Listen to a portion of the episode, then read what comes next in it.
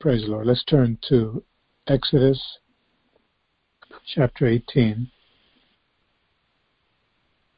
for an instruction from the Lord on humility to receive wisdom. Exodus 18, you see the interaction of Moses and his father in law, God's hand in the conversation, in the direction, the humility of Moses, and the betterment of his health, of the administration of the people, and the peaceful departure after they met. Exodus chapter 18. I'd like someone to read with a clear voice, if you can, this morning, slowly and loud enough. Exodus chapter 18. Someone please read the Word of God from verse 1 up until 27, the last verse.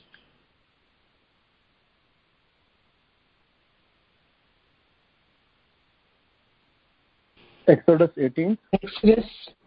Oh. Good, good. Why don't we split the chapter? Joshi can read uh, 1 through 1 through 13, and then uh, whoever else wanted to read 14 to 27, please. Okay. Thank you, Pastor. Exodus 18, New King James Version. And Jethro, the priest of Midian, Moses' father-in-law, heard of all that God had done for Moses and for Israel his people, that the Lord had brought Israel out of Egypt. Then Jethro, Moses' father-in-law, took Zipporah, Moses' wife, after he had sent her back with her two sons, of whom the name of one was Gershom, for he said, I have been a stranger in a foreign land. And the name of the other was Eliezer, for he said, The God of my father was my help, and delivered me from the sword of Pharaoh. And Jethro, the Moses' father-in-law, came with his sons and his wife to Moses in the wilderness, where he was encamped at the mountain of God.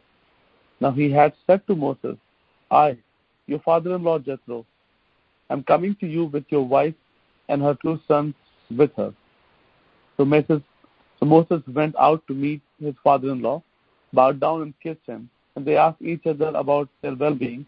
They went into the tent, and Moses told his father-in-law all that the Lord has done to Pharaoh and, and to the Egyptians for Israel's sake, all the hardships that had come upon them on the way, and how the Lord had delivered them. They therefore rejoiced for all the good which the Lord has done for Israel whom he had delivered out of the hand of the Egyptian.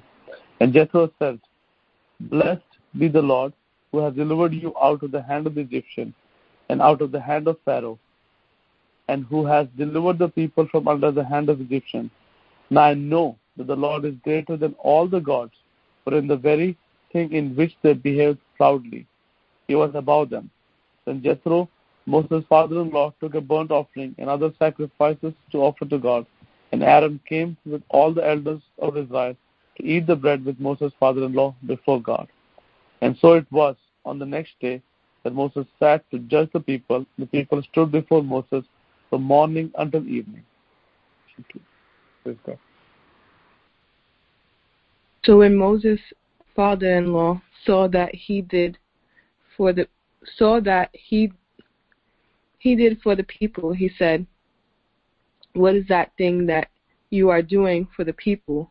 Why do you alone sit and all the people stand before you from morning until evening? And Moses said to his father in law, Because the people come to me to inquire of God. When they have a difficulty, they come to me, and I judge between one and another, and I make known the statutes of God and his laws. So Moses and Moses' father-in-law said to him, "The thing that you do is not good. both you and these people who are with you will surely wear yourselves out, for this thing is too much for you. You are not able to perform it by yourself. Listen now to my voice. I will give you counsel, and God will be with you. Stand before God for the people, so that you may bring the difficulties to God, and you shall teach them the statutes and laws, and show them the way in which they must walk, and work, and the work may they must do. Moreover, you should select from all the people a, able men such as such as fear God, men of truth, hating covetousness, and place such over them to be rulers of thousands, rulers of hundreds, rulers of fifties, and rulers of tens. And let them judge the people at all times. Then I will be that then it will be every great matter they shall bring to you, but every small matter they themselves shall judge. So it will be easier for you, for they will bear the burden with you. If you do this thing and God so commands you, then you will be able to endure, and all this people will go to their place in peace. So Moses headed, heeded the voice. Sorry, the words are small for me. So, so Moses heeded the voice of his father-in-law and did all that he had said. And Moses chose able men out of all Israel and made them heads over the people, rulers of thousands, rulers of hundreds, rulers of fifties, and rulers of ten. So they judged the people at all times, and hard cases they brought to Moses, but they judged every small case themselves. Then Moses let his father in law depart, and he went his way to his own land.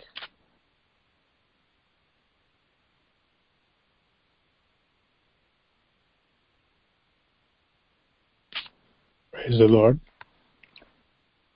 Praise the Lord. We see that Jethro came by divine appointment because the result of the interaction, the conversation was that Moses Moses' burden was greatly reduced. The administration was more efficient in judging this two or three million people. We see some things stand out here that would help us spiritually. One is the willingness of Moses, knowing how tiring it would be, how much it would take out of him to continue to extend everything in his power by the grace of God to meet the people's need. And it brings us this to focus, which is unmistakable and unavoidable from the scriptures.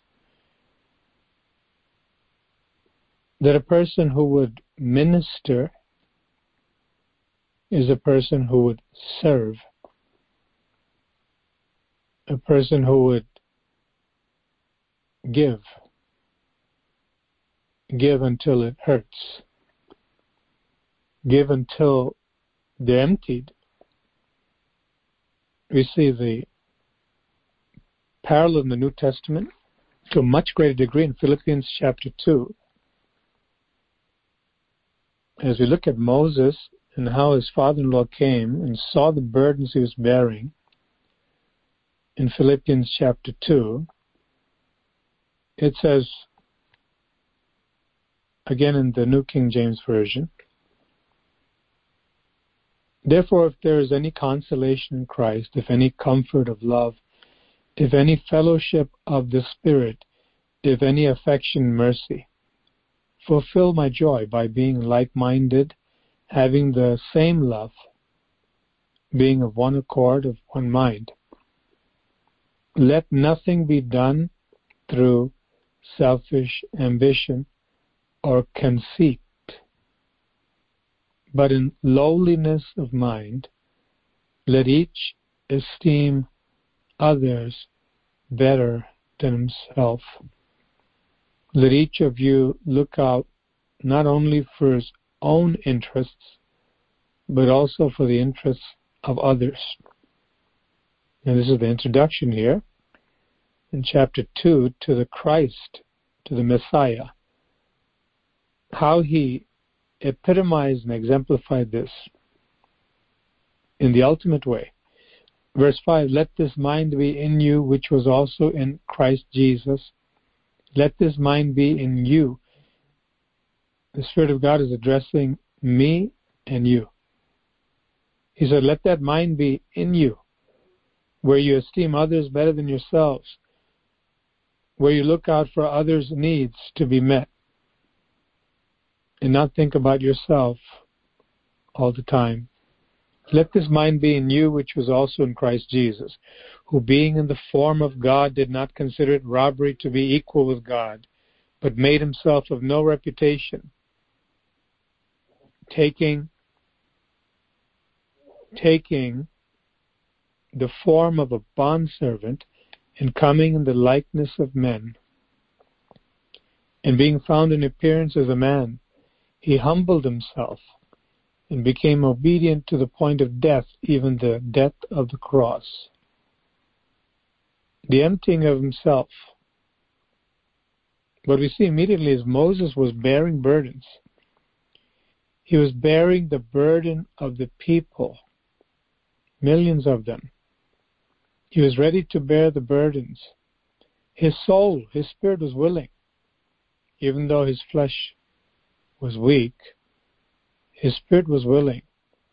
And that's the quality of any true servant of God, and it stands against us, our own profile, to see whether we're fit to be a Christian, a disciple, a minister, a servant. To look at that and look at ourselves and see if we connect to the truth by practice. If not, go before the Lord and ask the Lord to help us to destroy self centeredness and selfishness. Because such things obviously don't belong in the kingdom of God. The Lord emptied himself. Moses bore the burden. God Almighty, the same Christ we read about in Philippians chapter 2, sent Jethro though not explicitly stated. Very clearly, we see the end result. He sent Jethro, Moses' father in law, who had kept Moses' wife and children safe as the great leader, and the people were journeying through the wilderness. Now he was coming back. And Jethro, the priest of Midian, Moses' father in law, heard of all that God had done for Moses and for Israel, his people, that the Lord had brought Israel out of Egypt. He came with an expectation to be a witness of the people of God who came out with great deliverance. He heard about it. Then Jethro, Moses' father-in-law, took Zipporah, Moses' wife, after he had sent her back with her two sons, of whom the name of one was Gershom, for he said, I've been a stranger in a foreign land. And the name of the other was Eliezer, for he said, The God of my father was my help, and delivered me from the sword of Pharaoh. And Jethro, Moses' father-in-law, came with his sons and his wife to Moses in the wilderness, where he was encamped at the mountain of God. Notice the names that were given, reflecting his experience and his acknowledgement of God Almighty. The names that we give to people, the names that we give to possessions, the names that we give to houses, the names that we identify with may it revolve around the living God, may it revolve around meaning constructed and derived from our relationship to God to exalt Him, to reflect on the experience we have had with God. Moses named his two sons with a purpose. And Jethro, Moses' father-in-law, came with his sons and his wife to Moses in the wilderness, where he was encamped at the mountain of God. Now he had said to Moses, I, your father-in-law, Jethro, am coming to you with your wife and her two sons with her. He made an announcement, and Moses bowed himself and kissed him.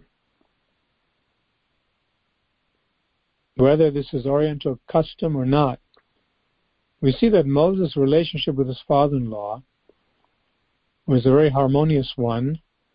Both have mutual respect for each other, and both feared the Lord. Moses knew the Lord in a manner that his father-in-law did not. However, his father-in-law was a man of faith. He heard about God, like Rahab heard about God and his might, and he humbled himself to acknowledge God and glorify God. We'll see in the conversation here that his heart is full of gladness when he hears Moses recount directly to his father in law what God did. Verse 8 And Moses told his father in law all that the Lord had done to Pharaoh and to the Egyptians for Israel's sake, all the hardships that had come upon them on the way, and how the Lord had delivered them. Conversation that took place with Moses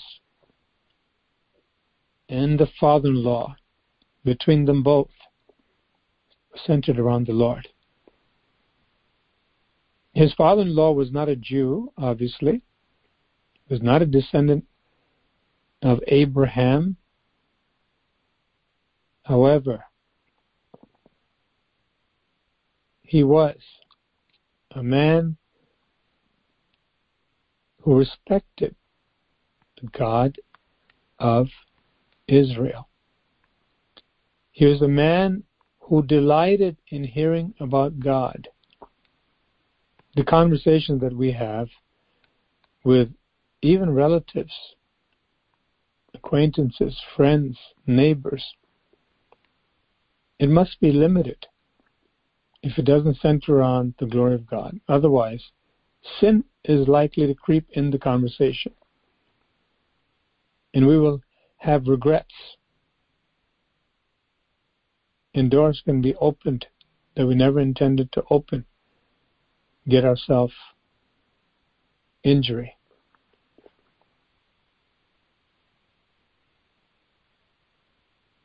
His conversation honored the Lord. Moses was excited to tell. Excited to tell his father in law all that the Lord did. And his father in law was very excited to hear about the miracles of God. This man, Jethro, was not descended from Abraham through Isaac. He was not part of the promised seed. However, He came through Abraham's wife, Keturah. And God gives him an opportunity to come, not only witness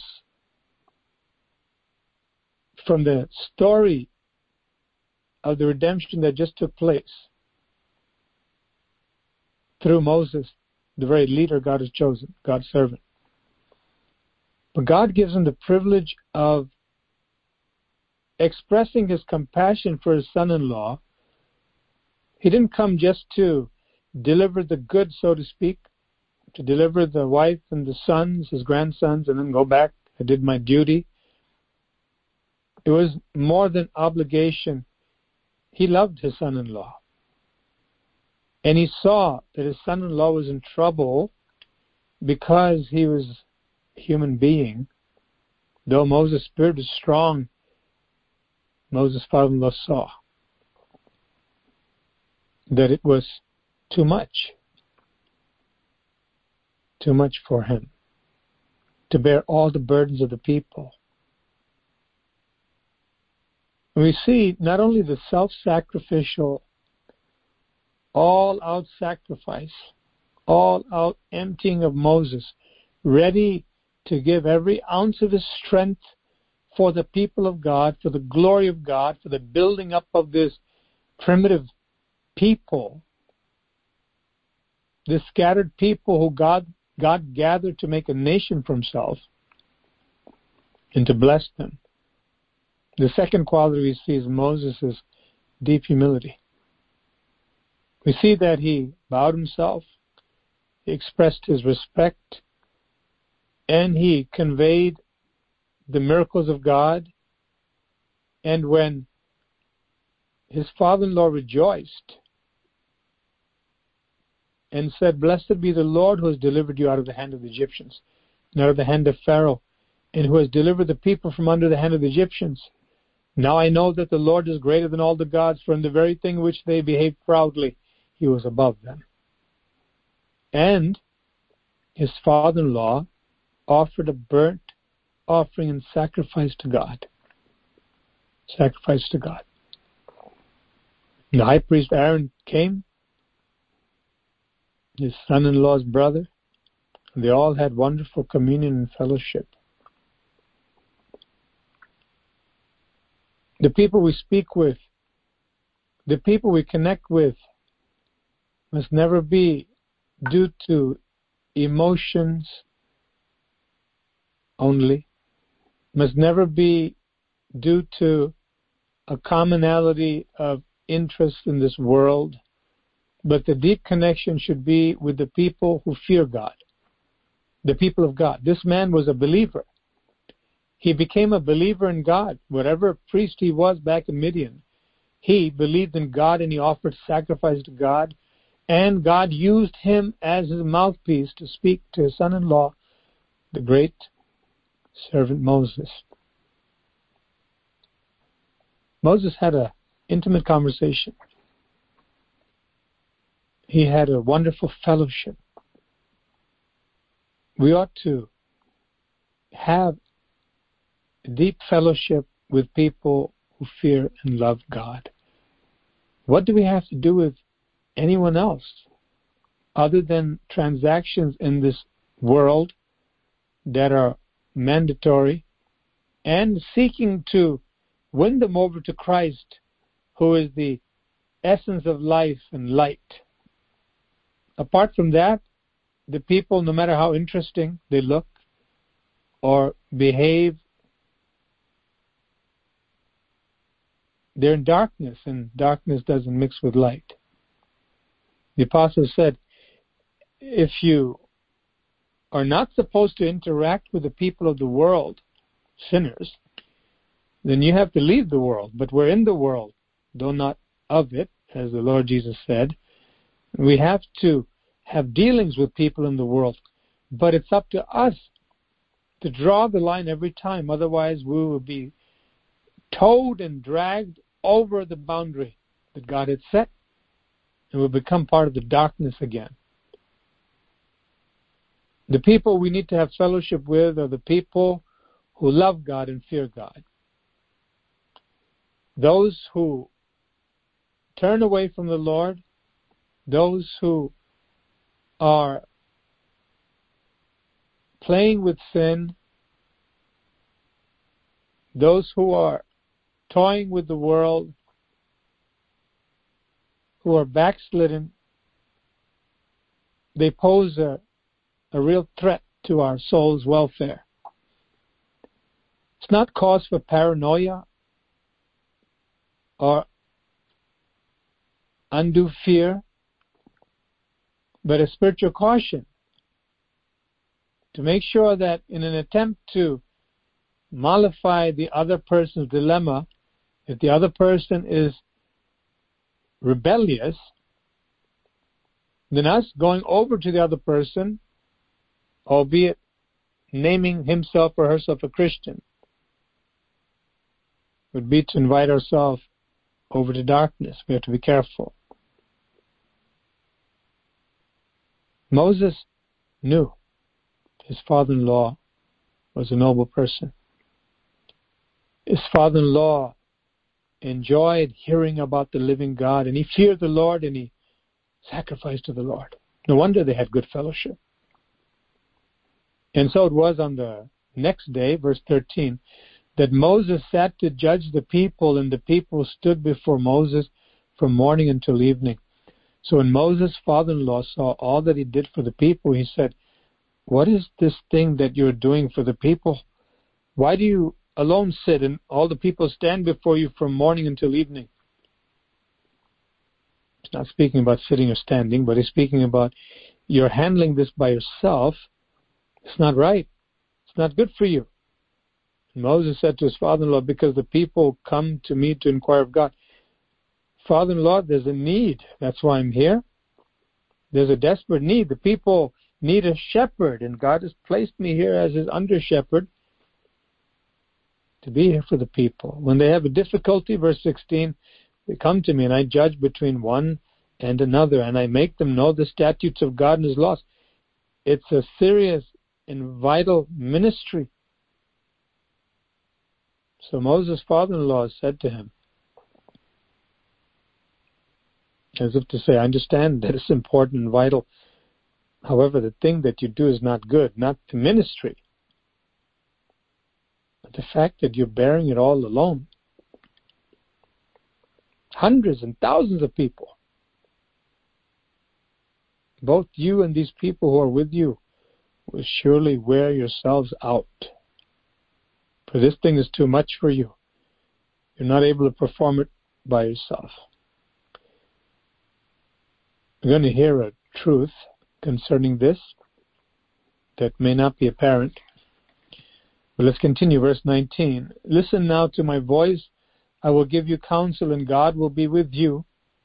Stand before God for the people, so that you may bring the difficulties to God and you shall teach them the statutes and the laws, and show them the way in which they must walk and the work they must do.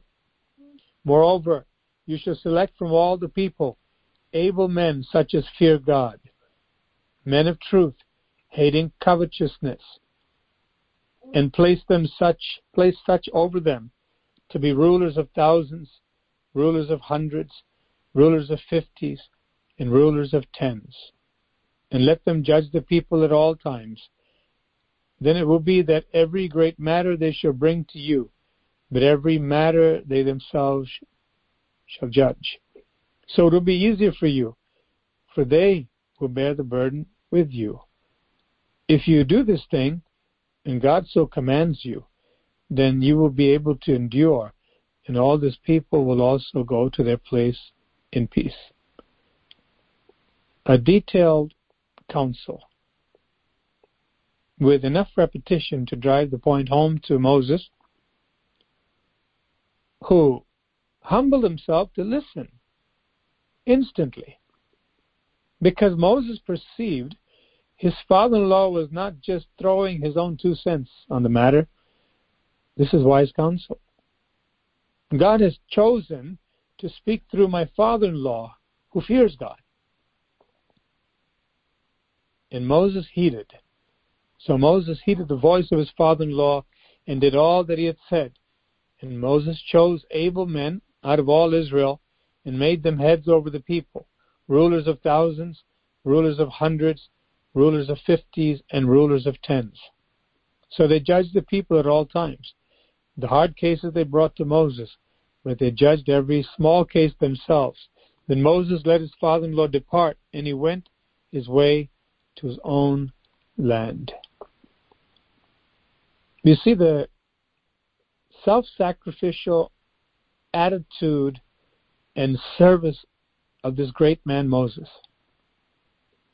A man who Jesus says, speaking by the Holy Spirit, God says, the triune God, that Moses was faithful in all his house. He was dependable, and expendable. All for God. Many people say, I'm all for God and God is for me.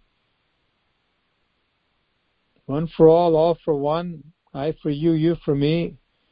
all kinds of statements, but I have to check myself, and you have to check yourself, shouldn't we? To see whether what we say with our mouths, even what we pray, has any meaning whatsoever before God. Because if what we say is not true, everybody believes it, and even we convince ourselves, perhaps, to believe it. If God doesn't believe it, then it's dangerous because we have been lying. We have to come to God and say, Lord, the lessons I'm seeing in Exodus chapter 18, am I able to absorb it and make a change where necessary? Am I still uh, approaching Christianity in a pragmatic way with a worldly mentality of what I can get out of it to make my life easier, make me get more benefits?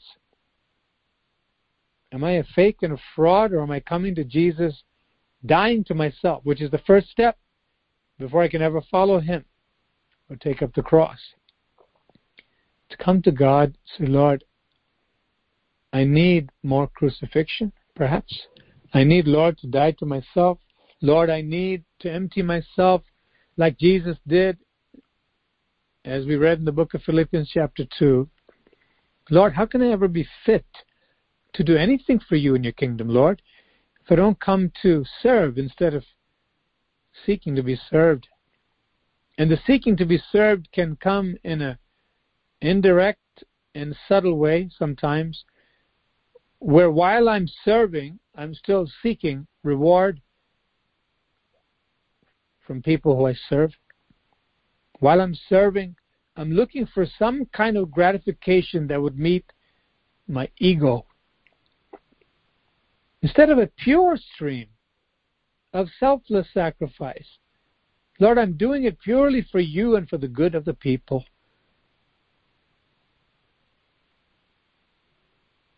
Secondly, the humility to be able to listen. First of all, to discern whether this is wisdom from God or wisdom of this world. There's a vast difference. We can either be blessed tremendously or we can suffer greatly because we either didn't discern whether this advice is from God or from the devil, or whether we have discerned and we make that choice. Foolish choice to go with what sounds nice and to please man and please people, please my flesh rather than please the Spirit of God. The surrender of the self is seen in Moses' life. The meekness is seen, and we see that in the book of Numbers also in chapter 12 and verse 3. Someone please read Numbers chapter 12, verse 3.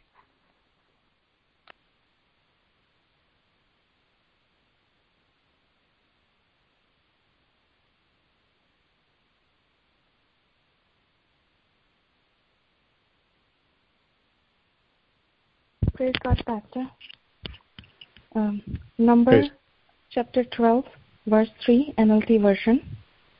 Now Moses was very humble, more humble than any other person on earth. Praise the Lord. Such a tremendous statement describing the character of Moses. The Lord Himself has recorded that. The Lord has recorded that this man was the meekest person in all the earth in his time, almost all his life.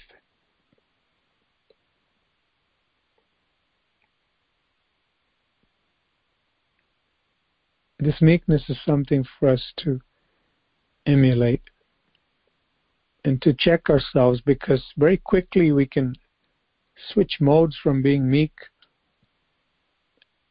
to becoming proud, even arrogant, even oppressive, even wrathful. The gamut of emotions that a human being can run through very quickly. can go from a peaceful, beneficial stage to a danger zone. Such is the nature of the flesh. The old person that was crucified on the cross, that is supposed to stay crucified.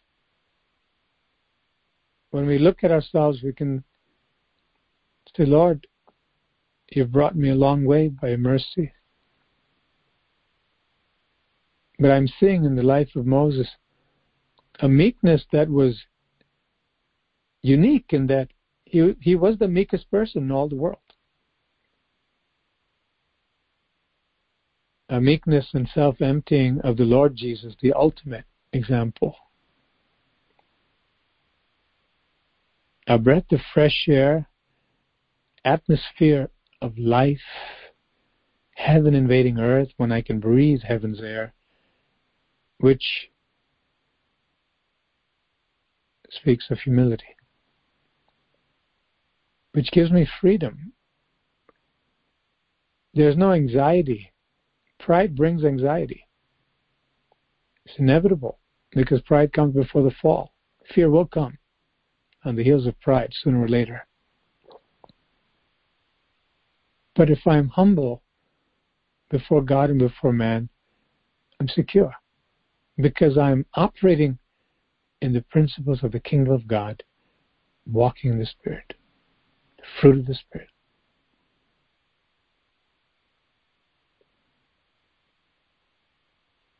Moses was instructed by God through his father in law, Jethro, or Reuel. He was directed by God to come to Moses at the time that Moses was engaged in this ministry.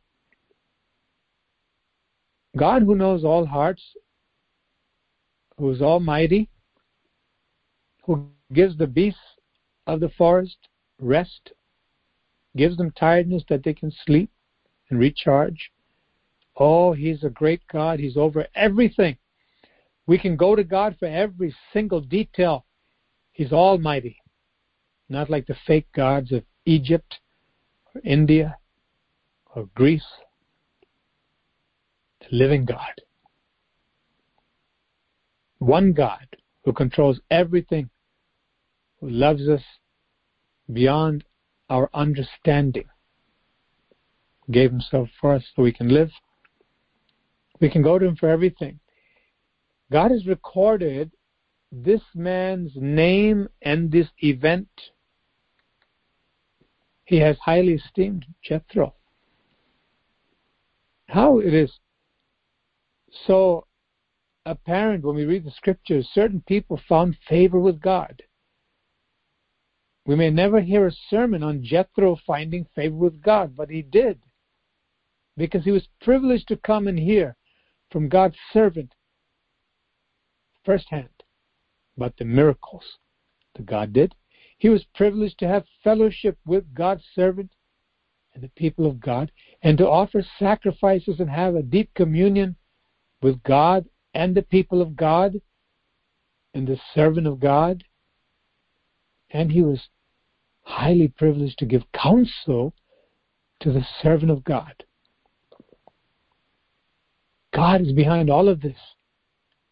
Because the man Jethro was also a humble man. Otherwise, his behavior would be very different. He would not have been used by God in the manner in which he was used. These are lessons that we can gather correctly, accurately. Because we know how God deals. God is very predictable. He comes directly and says, I am the way, the truth, and the life. In me there's light, no darkness at all. Abide in me, I in you. You ask what you will, it'll be done for you. You bear much fruit. God says everything that we need to know. It's our joy this morning to look at Jethro and say, Lord, if a man that was not even part of the promised seed can have such a privilege and favor. I am part of the promised seed through Christ. How can I get such favor from God? Have such joy in communion with God and His people? How can I be free of anxiety and petty concerns? How can I be in the perfect will of God? Jethro was in the perfect will of God. So is Moses. What a blessed place to be. Now, our privilege and calling is to be in that place all the time. And so we encourage one another this morning, in the Word of God, by the Spirit of God, to abide with Christ, be humble, be self sacrificial, think about others and how we can meet their needs in the name of the Lord Jesus, and not think about ourselves all the time. Further, this lesson that may not be apparent, as I've mentioned, is that the delegation that Moses was instructed to undertake or provide for the people in the service, in the counsel from those chosen men under the guidance counsel of his father-in-law some prerequisites. we face quite a number of people who tell us you need to slow down. You need to take a vacation and get more rest. Well meaning advice.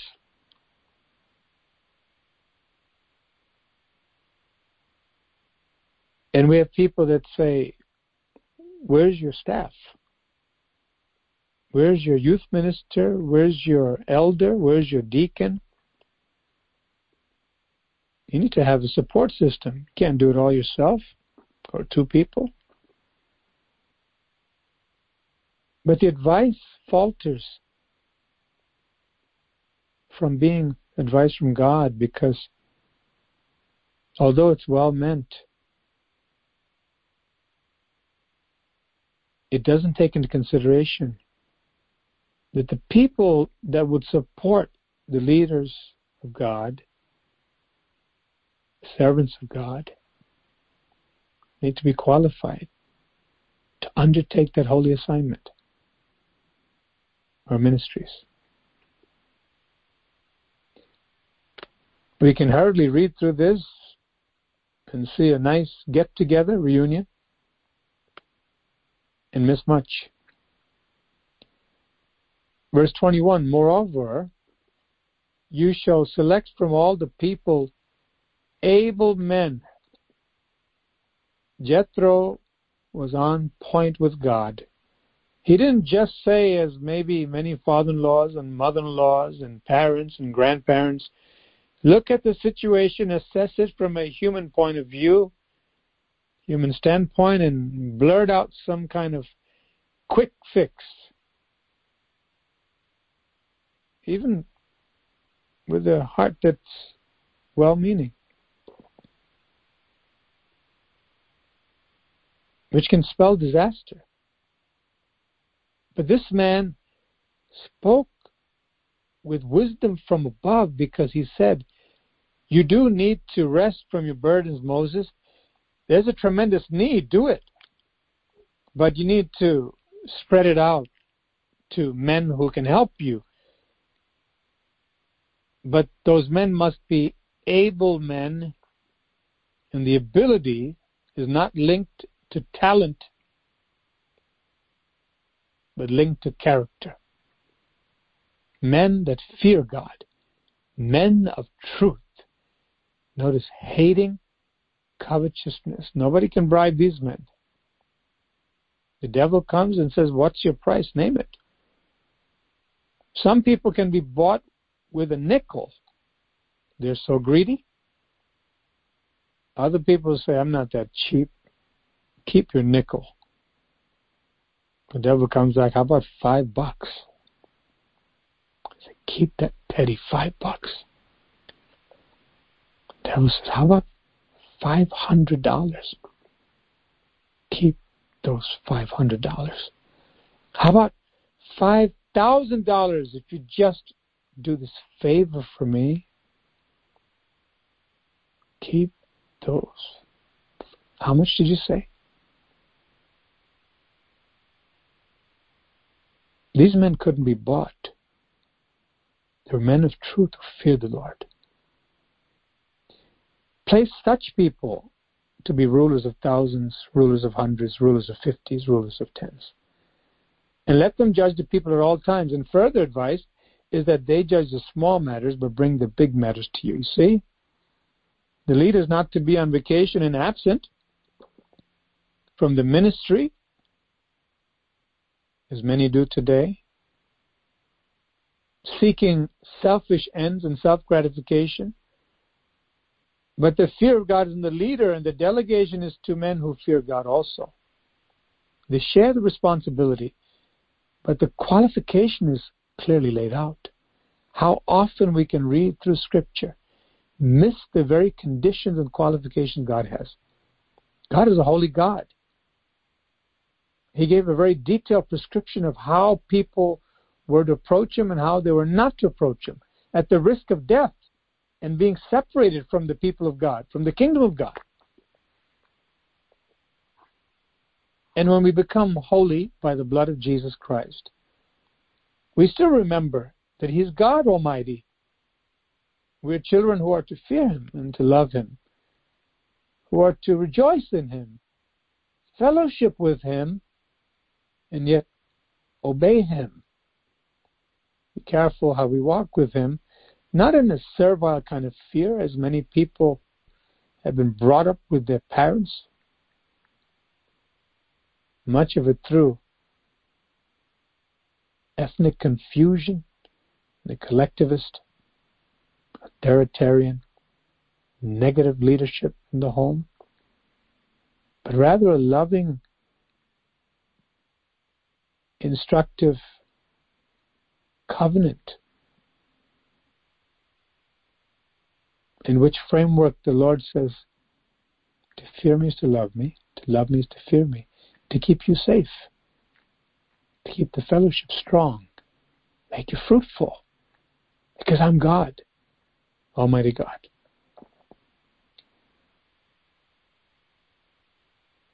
Moses didn't hold anything back in his service for the Lord and the people of God. Can you be counted on? Can I be counted on to be like Moses? To be like the Lord Jesus? Come to a point where life is not worth living at all unless I live it for the Lord Jesus completely. No wonder the missionaries like C.T. Studd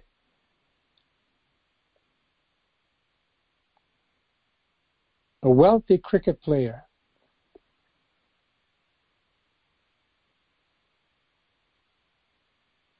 Many, many years ago, heard the call of God. He dropped everything. That if Jesus Christ be God, and He died for me, there's no great sacrifice for me to make.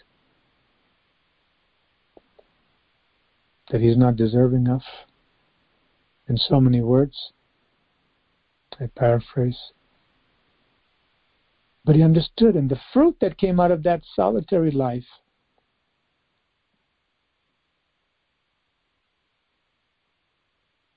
was thousands upon thousands of Africans whom he loved. And he said, I refuse to go back to England. It's my family here. And they loved him. The Holy Spirit is moving powerfully. People got transformed. They left all kinds of pagan, harmful practices. Most of all,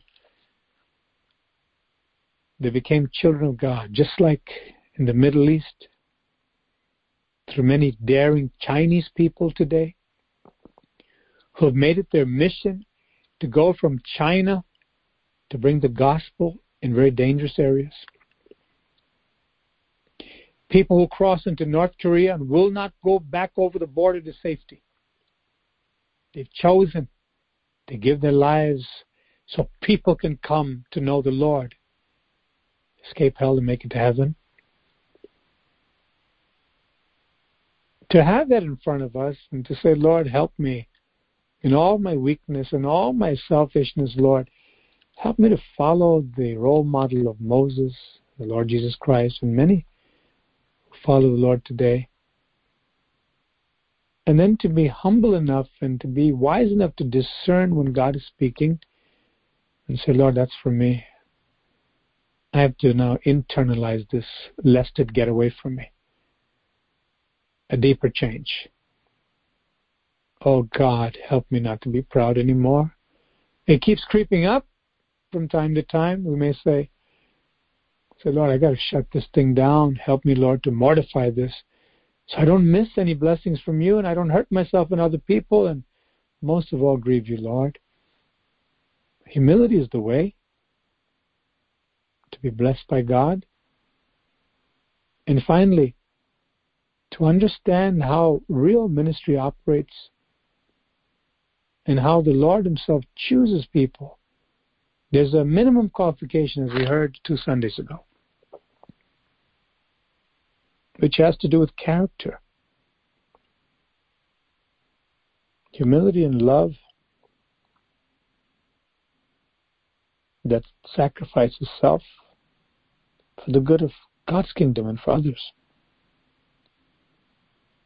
And a carefulness in the ministry to not treat it as an enterprise of human contrivance or someone's fancy of what ministry should be, but that sacred, solemn, grave responsibility from God. This has to do with eternity. And I'm a steward. You have to be careful who's involved in this by consulting God, not by judging with any kind of prejudice or pride or oppression, but in the fear of God, as Paul told Titus, Titus and Timothy, how to choose people.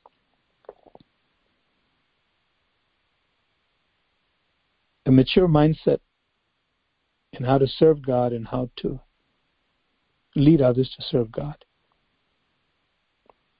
would help us to usher in God's kingdom in a tremendous way right where we live. And the ripple effects of that will cause God to shorten the time, if possible, so he can gather his elect. We'll be at that great banquet, dining with the Lord, his people.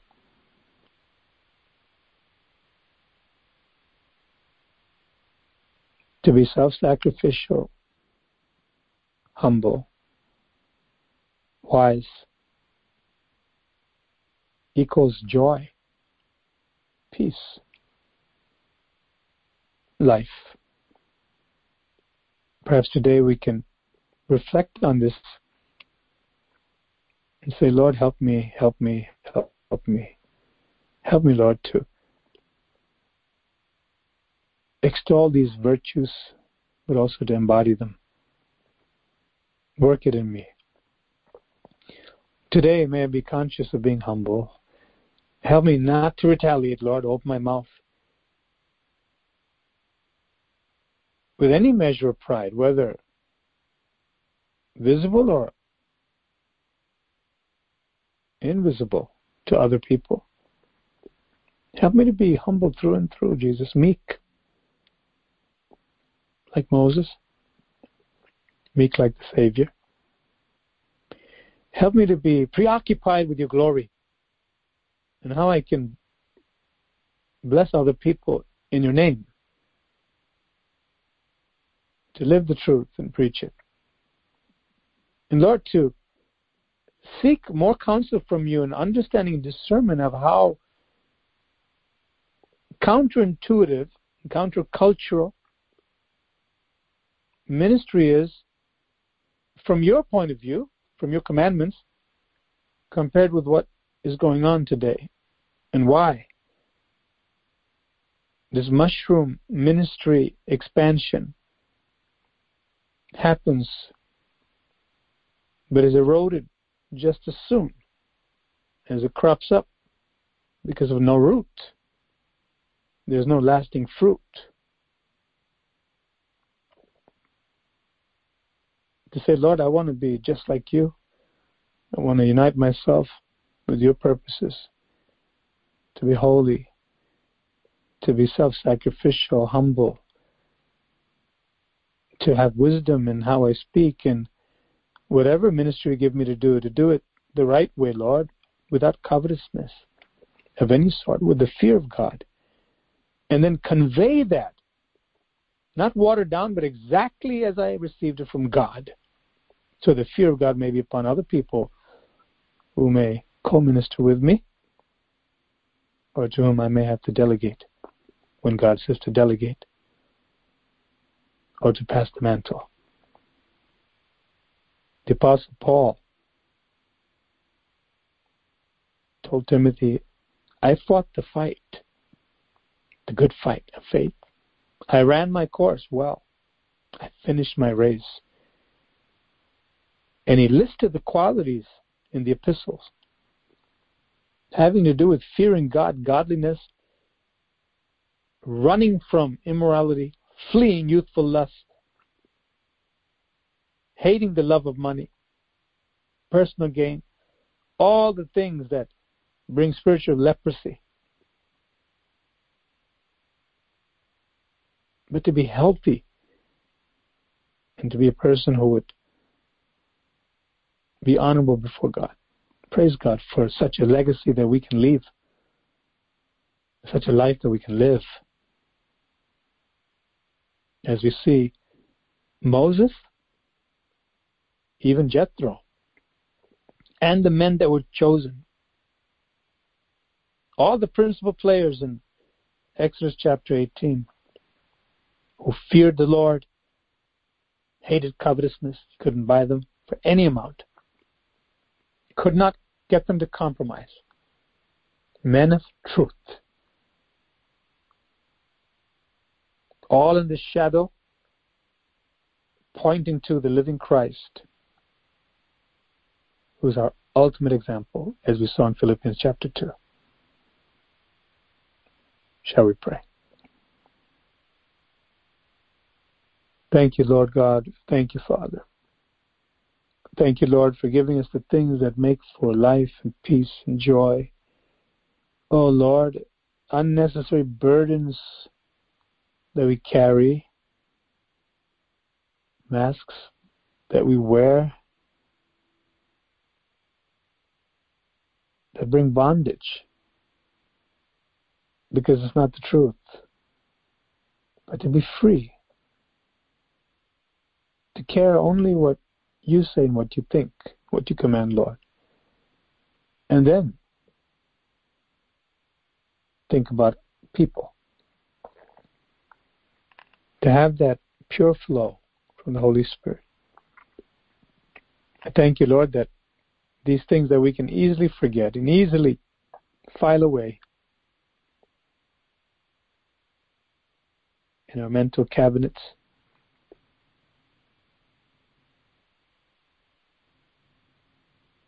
His Spirit brings it up. Your word speaks to us, Lord. We can be the real deal, just like our Lord and Savior. Oh, Lord, I thank you that you're the God who perfects us, Lord. You're working on us. And we have a perfect role model, a perfect goal. And we need to focus on that perfect Christ rather than look at the people who are failing and people who are looking for alibis and excuses why they vented and why they damaged themselves and other people. But to get that flesh under control, not by shutting its mouth, but by crucifying it, because it is the vehicle for the devil rather flow in the Spirit, walk in the Spirit. Lord, help us to remember to be humble today. Help us, Lord, each of us, to have a greater awareness of self sacrificial attitude, esteeming others better than ourselves, not with an inferiority complex, but knowing full well who we are in Christ, giving the preference, honor, not for ourselves, but for others. And you promise to lift us up and honor us, Lord. And that's enough for us.